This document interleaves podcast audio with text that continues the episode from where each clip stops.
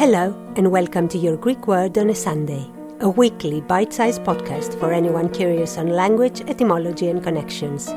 I am your host, Emanuela Lia, and wherever you are in the world, if you want to entertain your brain for a few minutes, this is the podcast for you. Let's go! The letter A, pronounced A in Greek, is also used as a privative prefix, and the letter B is pronounced V. The word visos or vithos means the bed, the ground, the depth of something.